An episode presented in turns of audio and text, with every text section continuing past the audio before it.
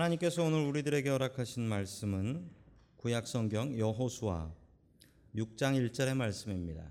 이스라엘 자손들로 말미암아 여리고는 굳게 닫혔고 출입하는 자가 없더라. 아멘. 하나님께서 우리와 함께 하시며 말씀 주심을 감사드립니다. 아멘. 자, 우리 옆에 계신 분들과 인사 나누겠습니다. 반갑습니다. 인사해 주시죠.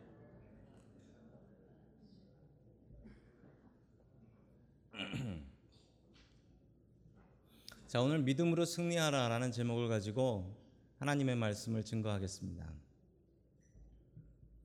아, 지난 시간에 계속해서 이야기를 이어갑니다. 지난 시간에 이제 모세가 가나안 땅 못 들어가고 죽게 되었습니다. 자, 모세가 죽었고 모세가 죽은 후 큰 부담을 갖고 사는 사람이 있었습니다. 바로 여호수아였습니다. 왜냐하면 모세가 너무나 대단했던 사람이었기 때문입니다. 모세가 얼마나 대단했냐면 그는 이집트 왕실에서 이집트 왕실에서 어, 왕이 되는 수업을 받고 살았던 사람이며 또한 성경에서 하나님과 가장 친했던 사람이었다라고 합니다. 그래서 하나님과 친구처럼 대했다. 뭐 이런 사람이 세상에 어디 있겠습니까? 아주 대단했던 사람인 것이죠. 자, 그 후임으로 왔던 여호수아는 큰 부담이 있었고 더 큰 부담은 첫 번째 전투가 여리고 성 전투였다는 사실입니다. 여리고는 그 당시 그 지역에서 가장 강력한 성읍이었기 때문이었습니다. 자, 여호수아는 어떻게 이 여리고성을 정복할 수 있었을까요? 첫 번째 하나님께서 우리들에게 주시는 말씀은 여리고성을 무너뜨리라라는 말씀입니다. 여리고성을 무너뜨리라. 여리고는 참 특별한 곳입니다. 어떻게 특별한 곳이냐면 세계에서 가장 낮은 도시입니다. 마이너스 258m입니다. 마이너스 258m면 그 물 높이가 있으면 그 밑으로 258m를 내려간다는 겁니다. 저런데 사람이 사는 것도 참 신기한데 더 놀라운 사실은 저 도시가 사람이 살았던 도시 중엔 가장 오래된 도시예요. 지금부터 만 년 전, 만 년 전에 사람이 살았다라는 것입니다. 자, 마이너스 258m 밑에 있는 도시에서 왜 만 년 전부터 살았을까요? 그 이유는요. 첫 번째로는 이 여리고라는 곳이 교통의 요지입니다. 교통이 아주 좋아요. 자, 화면을 보시면 이스라엘의 도로망 지도가 나옵니다. 이스라엘의 도로가 어떻게 생겼는지 나오는데 그 중에 여리고를 찾으셨나요? 가운데쯤에 여리고가 있죠. 저 여리고는 도로망이 참 좋은 곳이고 특별히 예루살렘을 들어가려고 하면 저 여리고를 지나지 않고 들어갈 방법이 없었습니다. 그래서 그 당시에 상인들이 참 많이 저 지역을 오고 갔다라고 해요. 상인들인데 여러분들도 뭐 영화 같은 데서 보셨을 텐데요. 그 캐러반이라고 하는 상인들인데 사막에서 낙타를 타고 이 대륙에서 저 대륙으로 대륙을 오고 가며 귀한 물건들을 사가지고 무역하는 그 사막의 캐러반이라는 사람들이 있었습니다. 이 상인들이 이쪽 지역을 지나가게 되는데 지나가게 되면 지나갈 때 이 물건마다 사람마다 세금 텍스를 먹였습니다. 자, 그래서 우리가 알고 있는 여리고 사람이 하나 있지요. 여리고의 나무 하나도 알고 있고 여리고의 사람 하나도 압니다. 누굽니까? 여리고의 뽕나무에 올라갔던 사케오라는 사람을 알고 있습니다. 그 사케오의 직업이 뭐였죠? 세금 걷는 사람이었죠. 세리였습니다. 왜 그러냐면 여리고는 지나가는 상인들이 많아서 세금을 많이 먹일 수 있었기 때문입니다. 자, 또한 여리고의 사람들이 일찍부터 살았던 이유 중에 하나는 여리고는 오아시스였습니다. 자, 여리고의 사진입니다. 여리고의 사진을 제대로 잘 표현한 것입니다. 왜냐하면 저 뒤에 산을 보십시오. 산을 보시면 나무 하나 없는 그냥 사막입니다. 그런데 저 여리고만 저렇게 푸르러요. 저런 곳을 뭐라고 합니까? 사막의 오아시스라고 합니다. 오아시스. 그래서 저 여리고성은 별명이 있었습니다. 종려나무의 도시다라는 거예요. 종려나무의 도시다. 저렇게 푸르른 종려나무들이 많이 있었기 때문입니다. 그래서 이 지역에는 강력한 성이 있었습니다. 자, 저기에 있었던 성을 탐사하고 답사하기 위해서 정확히 지금부터 150년 전에 영국의 대형 박물관 발굴팀이 이 지역으로 가서 발굴을 시작했습니다. 여리고 성을 발견하기 위해서 갔는데 예, 못 발견했어요. 그때는 못 발견했습니다. 자, 왜 150년 전에 영국 사람들이 저기까지 가가지고 발굴을 했는가? 그 이유는 그 당시에 이 이스라엘 지역은 영국의 식민지였습니다. 그랬기도 했고 또 그 당시 유럽에는 이런 생각들이 있었는데 성경은 거짓이다라는 생각들이 있었습니다. 과학이 발전하고 산업혁명이 생겨나면서 사람들의 마음속에 이제 과학이라는 게 들어가고 나니까 여리고성이 말이 되냐는 거예요. 아니 사람들이 일곱 바퀴 돌고 소리를 질렀더니 무너졌다. 이게 뭐 말이 되냐는 거예요. 이건 과학적으로 증명이 안 되는 거라고. 이것을 증명하기 위해서 대형 박물관 그 답사 팀이 이 여리고에 가서 진짜 이것이 사실인지 진실인지를 발견해 내겠다라는 거였습니다. 이 당시에 전 세계는 이 발굴팀이 도대체 무엇을 발견할 수 있을까 귀를 쫑긋 세우고 들었습니다. 자, 그 결과로 계속해서 한 네 번 정도의 큰 발굴이 있었는데 거기서 발견된 것들이 이것입니다. 여리고 성의 성벽이 발견이 되었습니다. 성벽이 발견되었는데 놀라운 것은 저 성벽의 두께가 1m였다라는 것이고요. 그 성벽의 두께가 두꺼운 것도 놀랍지만 그것이 두 개였다라는 사실도 놀라웠습니다. 그리고 그 사이에 35도의 기울기로 killing zone이라는 것이 있었습니다. killing zone. 이게 뭐냐면 그 고대나 중세 시대에 성을 만들 때 아주 중요한 것인데 아니 저렇게 오래전에 성을 이중으로 만들었고 그 사이에 killing zone을 넣었다라는 것이 정말 놀라울 따름입니다. 저 killing zone이 무엇이냐면 먼저 첫 번째 벽을 사다리 같은 것을 놓고 적들이 넘어올 수가 있습니다. 사다리를 놓고 적들이 넘어오면 그 적들은 저 killing zone 안에 갇히게 됩니다. 저 killing zone 안에 갇힌 적들을 두 번째 높은 벽 안에 있는 군인들이 활을 쏘거나 뜨거운 물을 붓거나 돌을 던져서 죽일 수 있는 것이죠. 저 killing zone 안에 들어가 있는 적들은 꼼짝하지 못하고 죽게 되는 것입니다. 자, 성은 그 당시의 성은 최고의 방어용 무기였다라고 합니다. 고대와 중세 시대의 성은 성 안에 들어 있으면은 공격할 방법이 없었어요. 그래서 성 안에 있는 사람들이 성문을 닫고 버티기 시작하면 그때부터는 지루한 waiting game, 기다리는 전쟁이 시작되는 겁니다. 안에 있는 사람들이 배가 고파서 문을 열거나 아니면 밖에 있는 사람들이 배가 고파서 집에 돌아가거나 둘 중에 하나가 날 때까지 기다리는 이게 몇 년이 될지 모르는 기다리는 게임이 시작하는 것이죠. 누구에게 유리할까요? 여리고에게 무조건 유리합니다. 왜냐하면 여리고는 그 안에 물이 있었기 때문이죠. 오아시스라서 물이 부족하지 않습니다. 최소한 물이 없어서 문 열 일은 없는 것이죠. 게다가 이들은 풍부한 식량을 가지고 있었다라고까지 전해집니다. 자, 이스라엘은 반대였습니다. 이스라엘은 먹을 것도 부족하고 물도 없는 상태였기 때문에 이건 이스라엘이 무조건 질 수밖에 없는 전쟁이었습니다. 자, 계속해서 여호수아 6장 1절의 말씀을 계속해서 봅니다. 시작. 여리고 성은 이스라엘 자손을 막으려고 굳게 닫혀 있었고 출입하는 사람이 없었다. 아멘. 자, 당시 여리고성의 상황을 보겠습니다. 당시 여리고성의 상황은 이미 여리고 사람들은 알고 있었죠. 이스라엘의 스파이 두 명이 왔다 갔다라는 사실을 알고 있었기 때문에 특별 비상 근무를 하고 있었습니다. 게다가 이스라엘 사람들이 몰려오는 것을 보고 알았기 때문에 그들은 수비하기 위해서 수비형 모드로 들어갔습니다. 그 성에서 수비형 모드는 무엇이냐면 문 닫고 들어오지도 못하고 나가지도 못하게 막는 것이었습니다. 자, 성경은 이렇게 얘기합니다. 이스라엘 자손을 막으려고 성문은 굳게 닫혀 있었고 들어오는 사람 나가는 사람이 하나도 없었다라는 것이죠. 자, 이제부터는 이스라엘이 불리해집니다. 문 닫고 버티는 여리고 성을 이길 방법이 없는 것입니다. 여기서 저는 갑자기 이런 의문이 들었습니다.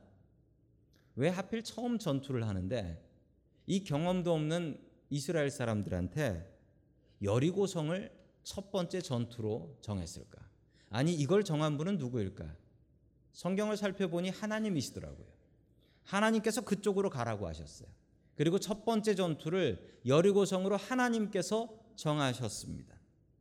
하나님께서 처음부터 이스라엘 백성들에게 센 훈련을 시켜 주신 것입니다. 여리고성 같은 강력한 벽을 우리가 인생을 살다 보면 만날 때가 있습니다. 요즘 한국의 한국말들이 참 많이 바뀌었어요. 젊은 사람들이 자꾸 줄임말들을 사용합니다. 열공이 무엇인 줄 아십니까? 예, 열심히 공부한다라는 뜻. 열공하세요 그러면 열심히 공부하라라는 뜻이랍니다. 지몬미라는 말이 있어요. 지몬미가 뭔지 모르시죠? 예, 지몬미는 지켜주지 못해서 미안해 그런 뜻이래요. 지켜주지 못해서 미안해.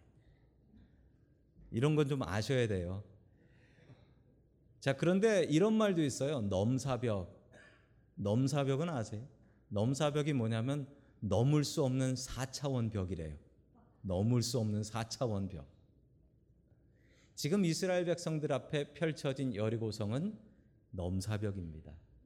넘을 수 없는 4차원 벽. 저걸 도대체 어떻게 넘어갈 수가 있을까? 그런데 분명한 사실은 하나님께서 이 벽을 주셨으면 하나님께서 이 벽을 넘어갈 수 있는 능력도 주신 줄로 믿습니다. 믿음으로 주님 붙잡고 있으면 아무리 4차원 넘사벽이라도 넘어갈 수 있습니다. 1960년대에 있었던 일입니다. 인도에서 있었던 일인데요.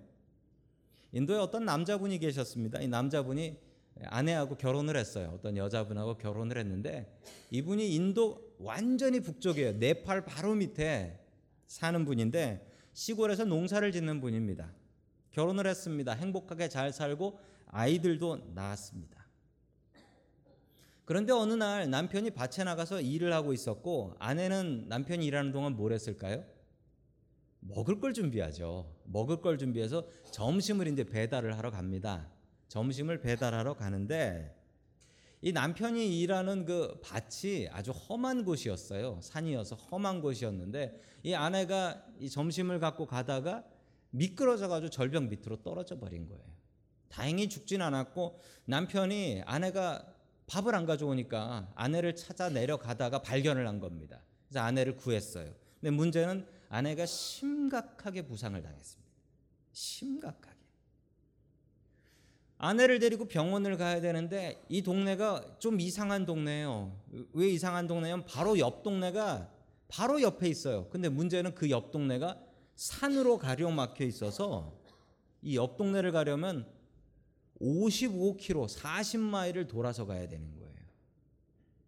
어쩔 수 없이 다친 아내를 데리고 55km를 돌아서 병원에 갔는데 아내는 이미 죽었어요. 너무 마음이 아팠습니다. 이 남편이 아내의 장례식을 치르고 나서 이 남편분 이름이 맨지라는 분이에요. 맨지. 장례식을 치르고 나서 그 다음 날부터 갑자기 이상한 행동을 하기 시작했습니다. 낮에는 일을 하는데 낮에는 일을 하는 새벽하고 밤에 새벽하고 밤에는 나가서 딴 일을 하기 시작했어요. 무슨 일이냐면 그 동네에 뒷산이 있는데 그 뒷산에 망치하고 정을 들고 나간 거예요. 그리고서 망치야 저렇게 할아버지 아니에요. 저 때는 30대였어요. 30대 때부터 가가지고 저 산을 부셔버리겠다고 산에 망치하고 정을 들고 올라가가지고 쪼아대기 시작한 겁니다. 자, 그래서 어떻게 쪼아댔냐면 사람들이 생각하기에 저 아내를 잃고 미쳤구만 생각했는데 저 사람이 자그마치 22년 동안 저 산을 쪼아댑니다. 그래서 어떻게 했냐면 끝내는 길을 만들었습니다. 저게 다 산이었어요. 근데 저걸 망치로 깨부신 거예요. 나같이 억울하게 아내를 잃는 사람이 없게 해 주십시오. 그래서 저 사람이 저렇게 쪼아가지고 그옆 그 동네하고 바로 연결해 버렸어요. 저 길 이름이 무엇이냐면 그 인도에도 영어를 써서 그런지 맨지 브레이크 트루예요. 맨지가 놓은 길, 맨지의 돌파구라는 뜻이고요. 저 맨지의 돌파구 제일 끝까지 가면은 뭐가 있냐면 맨지 하스피털, 맨지 병원이 있어요. 나같이 억울하게 아내를 잃는 사람이 없게 해 주십시오. 참 대단한 분입니다. 넘사벽이었는데 아무도 도와주지도 않고 혼자 저걸 팠대요. 110m짜리 길이고 폭은 9m짜리 망치로 만든 길입니다. 우리가 살다 보면 우리 앞에 여리고 성과 같은 넘사벽이 기다리고 있습니다. 그런데 그 넘사벽을 하나님께서 주신 것 이신 줄도 모릅니다. 그 길을 넘어갈 수 있는 힘도 하나님께서 주십니다. 믿음으로 여리고성 무너뜨릴 수 있습니다. 포기하지 말고 믿음으로 붙잡아서 우리가 넘어갈 수 없는 벽을 넘어갈 수 있는 성도 여러분들 될 수 있기를 주의 이름으로 간절히 축원합니다. 아멘. 두 번째 마지막으로 하나님께서 우리들에게 주시는 말씀은 말씀에 순종하라라는 말씀입니다. 말씀에 순종하라. 살다 보면 하나님을 이해할 수 없을 때가 참 많이 있습니다. 우리가 모두 이해할 수 있다면 어디 하나님이 하나님이시겠습니까? 정말 하나님 이해할 수 없고 이거 하나님이 계신가 이런 고민이 목사인 저에게도 들 때가 있습니다. 하나님이 어떤 생각을 가지고 계신가? 하나님이 살아계시면 어떻게 이런 일이 있을 수 있을까? 이런 생각들이 들 때가 한두 번이 아닙니다. 그럴 때 우리에게 필요한 것은 무엇입니까? 그럴 때 우리에게 필요한 것은 믿음입니다. 하나님께서는 분명히 계시고 나를 위해 지금도 일하시고 내 앞에 있는 이 어려운 시험도 이길 수 있는 힘을 주신다라는 믿음이 있으면 하나님을 이해할 수 있고 기다릴 수 있고 순종할 수 있습니다. 우리 다 함께 여호수아 6장 3절의 말씀 같이 보겠습니다. 시작. 너희 가운데서 전투를 있는 모든 사람은 여세 동안 그 성 주위를 날마다 한 번씩 돌아라. 아멘. 이해할 수 없는 하나님의 명령입니다. 전쟁을 하고 전투를 해야 되는데 전투 있는 사람을 모으랍니다. 모으고서 어떻게 하라고 합니까? 그냥 돌래요. 그냥 돌래요. 아마 처음에 한 바퀴 돌 때는 이렇게 생각했을 겁니다. 여리고성을 공격하기 전에 어디가 약한지 어떻게 생겼는지 한번 보자. 이걸지도 모르겠다 생각했을 겁니다. 그런데 둘째 날도 돌고 셋째 날도 돌고 여섯째 날도 돌고 일곱째 날도 돌고 돌다 보면 그냥 아마 돌아버릴 것 같았을 거예요. 이거 왜 자꾸 돌라고 그러는 거야? 이제 정말 신기한 사실이 하나 있습니다. 저는 이것을 보면서 정말 신기한 질문 하나를 했는데 뭐냐면 여러분 여호수아 앞에 신명기예요. 몇 장만 앞으로 넘기면요. 이스라엘 백성들이 모세의 말을 죽도록 안 들어요. 그냥 날 잡아 죽여라. 왜 데려왔냐? 이집트로 돌려보내지 왜 데려? 지금이라도 이집트. 이랬는데요. 여호수아에 넘어오면 여호수아가 모세만 못한데 이스라엘 백성들이 아무 말 안 하고 잘 따라다녀요. 너무 신기해요. 왜 그런 줄 아십니까? 세대가 바뀌었어요. 세대가 바뀌었어요. generation change. 세대가 싹 다 바뀌어 버렸어요. 이집트를 알고 있고 이집트를 경험했던 사람이 없어요. 다 광야에서 태어난 사람들이어서 그냥 가나안 가야 되는 줄 알아요. 전에 이집트에서 나왔던 사람들은 아 이집트로 가야지 이집트 이랬는데 이집트를 모르니까 그냥 가야지 우리가 안 그러면 사막에서 죽는데 무조건 가야지 죽더라도 가야지 이러면서 따라가는 거예요. 여러분 이런 것을 한국말로 배수의 진을 쳤다라고 합니다. 등 뒤에 강이 흐르는 거예요. 그러면 어떡합니까? 죽도록 싸워야지. 물에 빠져 죽을 수는 없잖아요. 우리가 기도할 때 이렇게 기도해야 됩니다. 기도할 때 배수의 진을 치고 기도를 해야 됩니다. 하나님, 하나님께서 해결 안 해주시면 이거 안 돼요. 이렇게 기도해야지 하나님 해결해 주시면 좋고 안 되면 다른 사람을 찾겠습니다. 이 마음으로 기도하면 이 마음을 하나님께서 이미 다 알고 계세요. 안 들어주십니다. 기도할 때 배수의 진을 치십시오. 하나님, 하나님 아니면 안 됩니다. 하나님 아니면 해결해 주실 분이 없습니다. 오직 하나님만 의지하고 배수의 진을 치고 하나님을 의지할 수 있기를 주의 이름으로 간절히 축원합니다. 아멘. 자, 계속해서 우리 6절의 말씀 같이 봅니다. 시작. 눈의 아들 여호수아가 제사장들을 불러서 말하였다. 언약궤를 메고 서시오. 그리고 일곱 제사장은 제각기 일곱 나팔을 들고 주님의 궤 앞에 서시오. 아멘. 자, 여리고 성을 도는데 그 모습이 어떠했냐면 도는 순서가 있었어요. 그 순서가 어떠했냐면 그림으로 보시면 이해가 되실지도 모릅니다. 그 앞에 일곱 제사장이 서고 일곱 제사장이 일곱 나팔을 봅니다. 오늘 일곱이라는 숫자 많이 나와요. 그 뒤에 저 뒤에 가마 같이 생긴 게 뭐냐면 저 가마가 아니고요. 저게 법궤입니다. 아크 법궤예요. 저 안에는 하나님의 말씀이 십계명 돌판 두 개가 들어 있습니다. 그 뒤로 이스라엘 백성들이 이스라엘 군인들이 줄로 서 가지고 오는 겁니다. 한참 줄을 서서 오고요. 저 멀리 보시면요. 여리고 성 성벽 위에 사람들이 저 위에 서 가지고 구경을 하고 있습니다. 저 사람들은 군인입니다. 군인들이 이제 공격하면 우리도 counter attack 하겠다. 공격하겠다라고 서서 구경을 하고 있는 겁니다. 저 모습을 보면서 느낀 것은 저건 전쟁 같지는 않습니다. 저건 전쟁은 아니에요. 저건 전쟁이 아니라 교육입니다. 지금 무언가를 하나님께서 가르치시는 거예요. 무엇을 가르치고 있습니까? 말씀을 따라가면 승리한다라는 걸 귀로 가르치지 않고 말로 가르치지 않고 몸과 행동으로 보여주는 것입니다. 저렇게 말씀을 따라가면 이기고 승리한다라는 것을 몸으로 보여준 것이에요. 그런데 이 모습을 보면서 분명히 또 알아야 될 사실이 있습니다. 하나님께서 이렇게 돌라고 할 때 이스라엘 백성한테 명령한 것이 있습니다. 우리 10절 말씀 같이 봅니다. 시작. 여호수아가 또 백성에게 명령하였다. 함성을 지르지 말아라. 너희 목소리가 들리지 않게 하여라. 한 마디도 입 밖에 내지 말고 있다가 내가 너희에게 외쳐라 하고 명령할 때 큰 소리로 외쳐라. 아멘. 자, 하나님께서 이스라엘 백성들한테 뭐라고 명령하셨냐면 아무 소리도 하지 말라는 거예요. 전쟁을 조용히 하는 전쟁이 어디 있습니까? 이게 몰래 가서 하는 전쟁이면 모르겠는데 다 보고 있는 대낮에 보고 있는데 조용히 전쟁하는 게 어디 있습니까? 큰 소리를 질러서 우리가 강하다는 걸 보여줘야지. 조용히 하라는 거야. 아무 말 하지 말라는 거예요. 저는 왜 저런지 몰랐었는데 전에 우리 신학교 다닐 때 제가 신학교 다닐 때 예비군 훈련 가서 알게 되었습니다.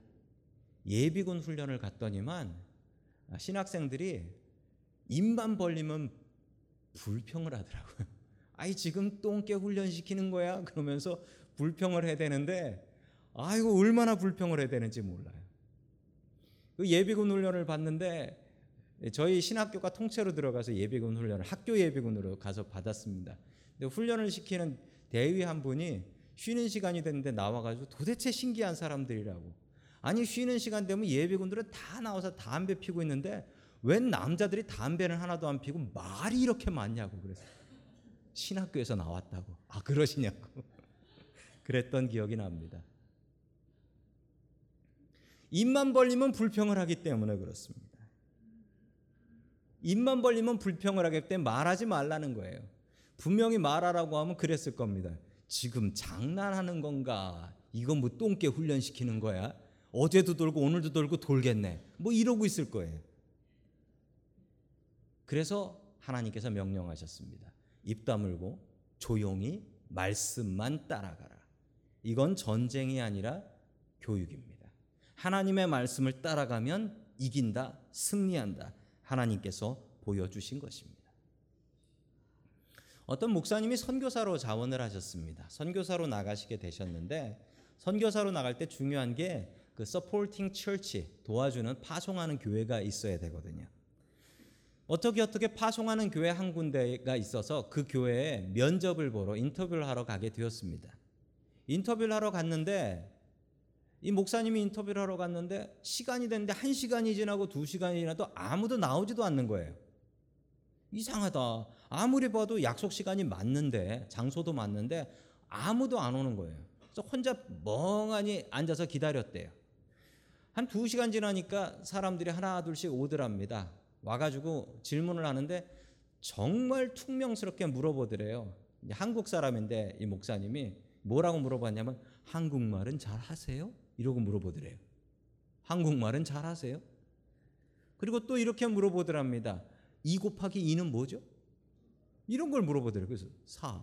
아, 듣고 있는데 화가 나더라는 거예요. 한참 있다 늦게 와가지고 미안하다는 말도 없이 뭐 한국말 할 줄 아세요? 2 곱하기 2는 뭡니까? 뭐 이런 것만 물어보고 사람 망신을 그렇게 주더라는 겁니다. 너무 화가 났지만 참고 제대로 대답을 다 했습니다. 다 끝나고 나니까 목사님 합격입니다. 목사님 저희 교회 선교사로 파송하겠습니다. 라고 거기 목사님이 얘기하시더래요. 그래서 아까 왜 그렇게 질문을 하셨냐고 그랬더니 이 목사님이 저쪽 대표 목사님이 이렇게 얘기하시더랍니다. 전에 여기에 선교사로 보냈던 목사님이 계셨는데 그 목사님이 선교지가 너무 힘들어서 못 견디고 바로 나오셨어요. 그래서 이번에는 저희들이 선교사님을 뽑을 때 제일 많이 참는 분으로 정하자고 해서 제일 많이 화나게 해드렸으니까 죄송합니다. 잘 참고 견디셨습니다. 그 마음이면 선교지 가셔서도 잘 하실 수 있을 거예요. 간절히 믿고 기다렸더니 하나님께서 응답해 주셨습니다. 우리의 믿음에도 이런 일들이 있습니다. 화나는 일만 있고 도무지 견딜 수 없는 그런 상황에도 우리가 하나님을 믿으면 기다릴 수 있고 믿으면 순종할 수 있습니다. 우리 여호수아 6장 15절의 말씀을 계속해서 봅니다. 시작. 드디어 이렛날이 되었다. 그들은 새벽 동이 트자 일찍 일어나서 전과 같이 성을 돌았는데 이날만은 일곱 번을 돌았다. 아멘. 아까도 일곱 제사장이 일곱 나팔을 불더니 오늘은 일곱 번째 날 일곱 바퀴를 돌라라는 겁니다. 자, 왜 일곱이냐면 성경의 일곱은 하나님의 숫자입니다. 이건 성경에 나오는 사람들이 다 아는 얘기예요. 일곱은 하나님의 숫자다. 왜 일곱이 하나님의 숫자냐면 창세기 1장 보면 나옵니다. 하나님께서 7일 동안 세상을 만드셨어요. 그래서 일주일이 며칠? 7일. 하나님께서 만드셨기 때문에 그런 겁니다. 자, 7은 하나님의 수고 완전수예요. 하나님이 하셨다라는 걸 보여주려고 그런 겁니다. 또 7과 연결된 사람이 하나 있습니다. 아람의 장군이었던 나아만 나병에 걸렸습니다. 이스라엘에 왔더니 요단강에 가서 몇 번 씻으라고?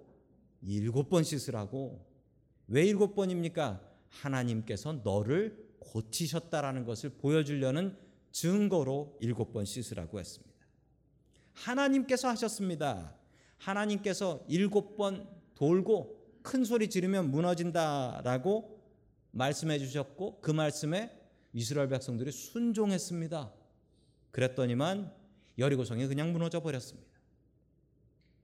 정말 이것이 사실일까요?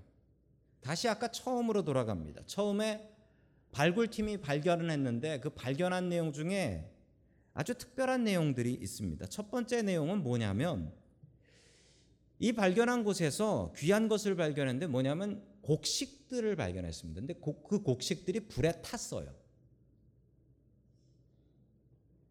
그 고대의 전쟁들은 그랬는데 성이 문이 닫히면요. 성이 언제 문이 열리냐면 성에 있는 사람들 먹을 것이 떨어지고 마실 것이 다 떨어졌을 때 굶어 죽을 때쯤 문이 열립니다. 곡식이 남았을 땐 절대 문을 열지 않았습니다. 그런데 이 왜 곡식이 남아 있고 이게 불에 타서 있을까요? 누군가 밖에서 쳐들어갔다라는 것이 분명한 사실입니다. 성이 든든한데 먹을 게 있으면 성은 절대 열리지 않습니다. 게다가 여기에는 오아시스가 있어서 물이 있지요. 또 한 가지 재밌는 사실은 성이 무너지는 방향을 조사해 봤는데 이 성이 무너진 방향이 밖에서 안으로 무너졌으면 공격하는 사람이 무너뜨린 거죠. 안에서 밖으로 무너졌다면 안에 있는 사람들이 폭동을 일으켜서 무너뜨린 것이죠. 그런데 희한하게도 이 무너져 있는 패턴이 지진이 나서 무너진 패턴하고 똑같더라. 사람이 무너뜨린 게 아니고 지진이 나서 이렇게 좌우로 흔들려서 무너진 그 패턴이더라라는 것입니다. 그 패턴을 과학자들이 연구해 보니 진도 6 정도의 지진으로 그 성이 무너졌다라는 사실을 발견해 낸 것입니다. 제가 그것을 발견하고 전 세계 지진대를 조금 연구해 봤습니다. 그리고 저런 그림을 발견했는데 저 그림에 죄송합니다. 저희 사는 지역은 지진대입니다. 지진이 가득한 거로 나옵니다.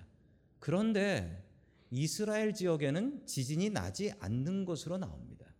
그것도 진도 6짜리 큰 지진은 전혀 나지 않는 것으로 나오고 있습니다. 누가 지진을 내서 여리고성을 무너뜨리셨을까요? 하나님이 아니시라면 설명이 안 되는 일입니다. 당시의 상황으로 다시 돌아가 보자면 성을 수비하는 사람들은 성의 가장 약점인 성문을 지키고 있습니다.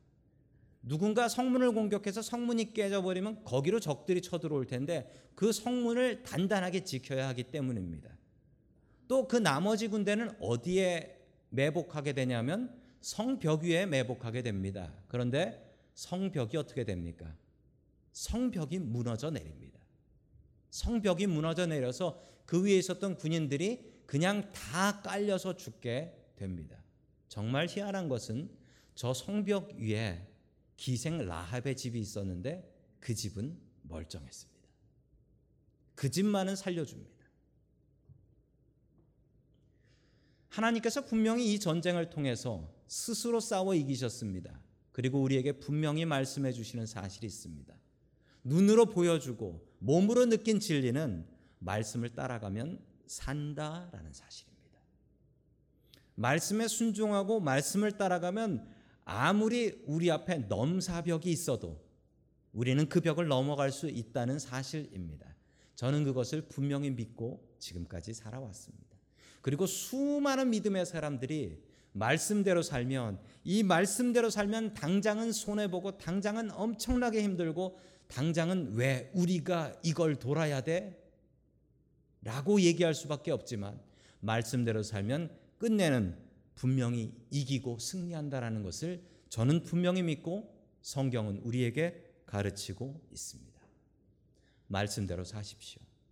말씀대로 살고 말씀을 따라가면 분명히 살 수 있습니다. 어떻게 살 수 있냐면 천국 가서 영원히 살 수 있습니다.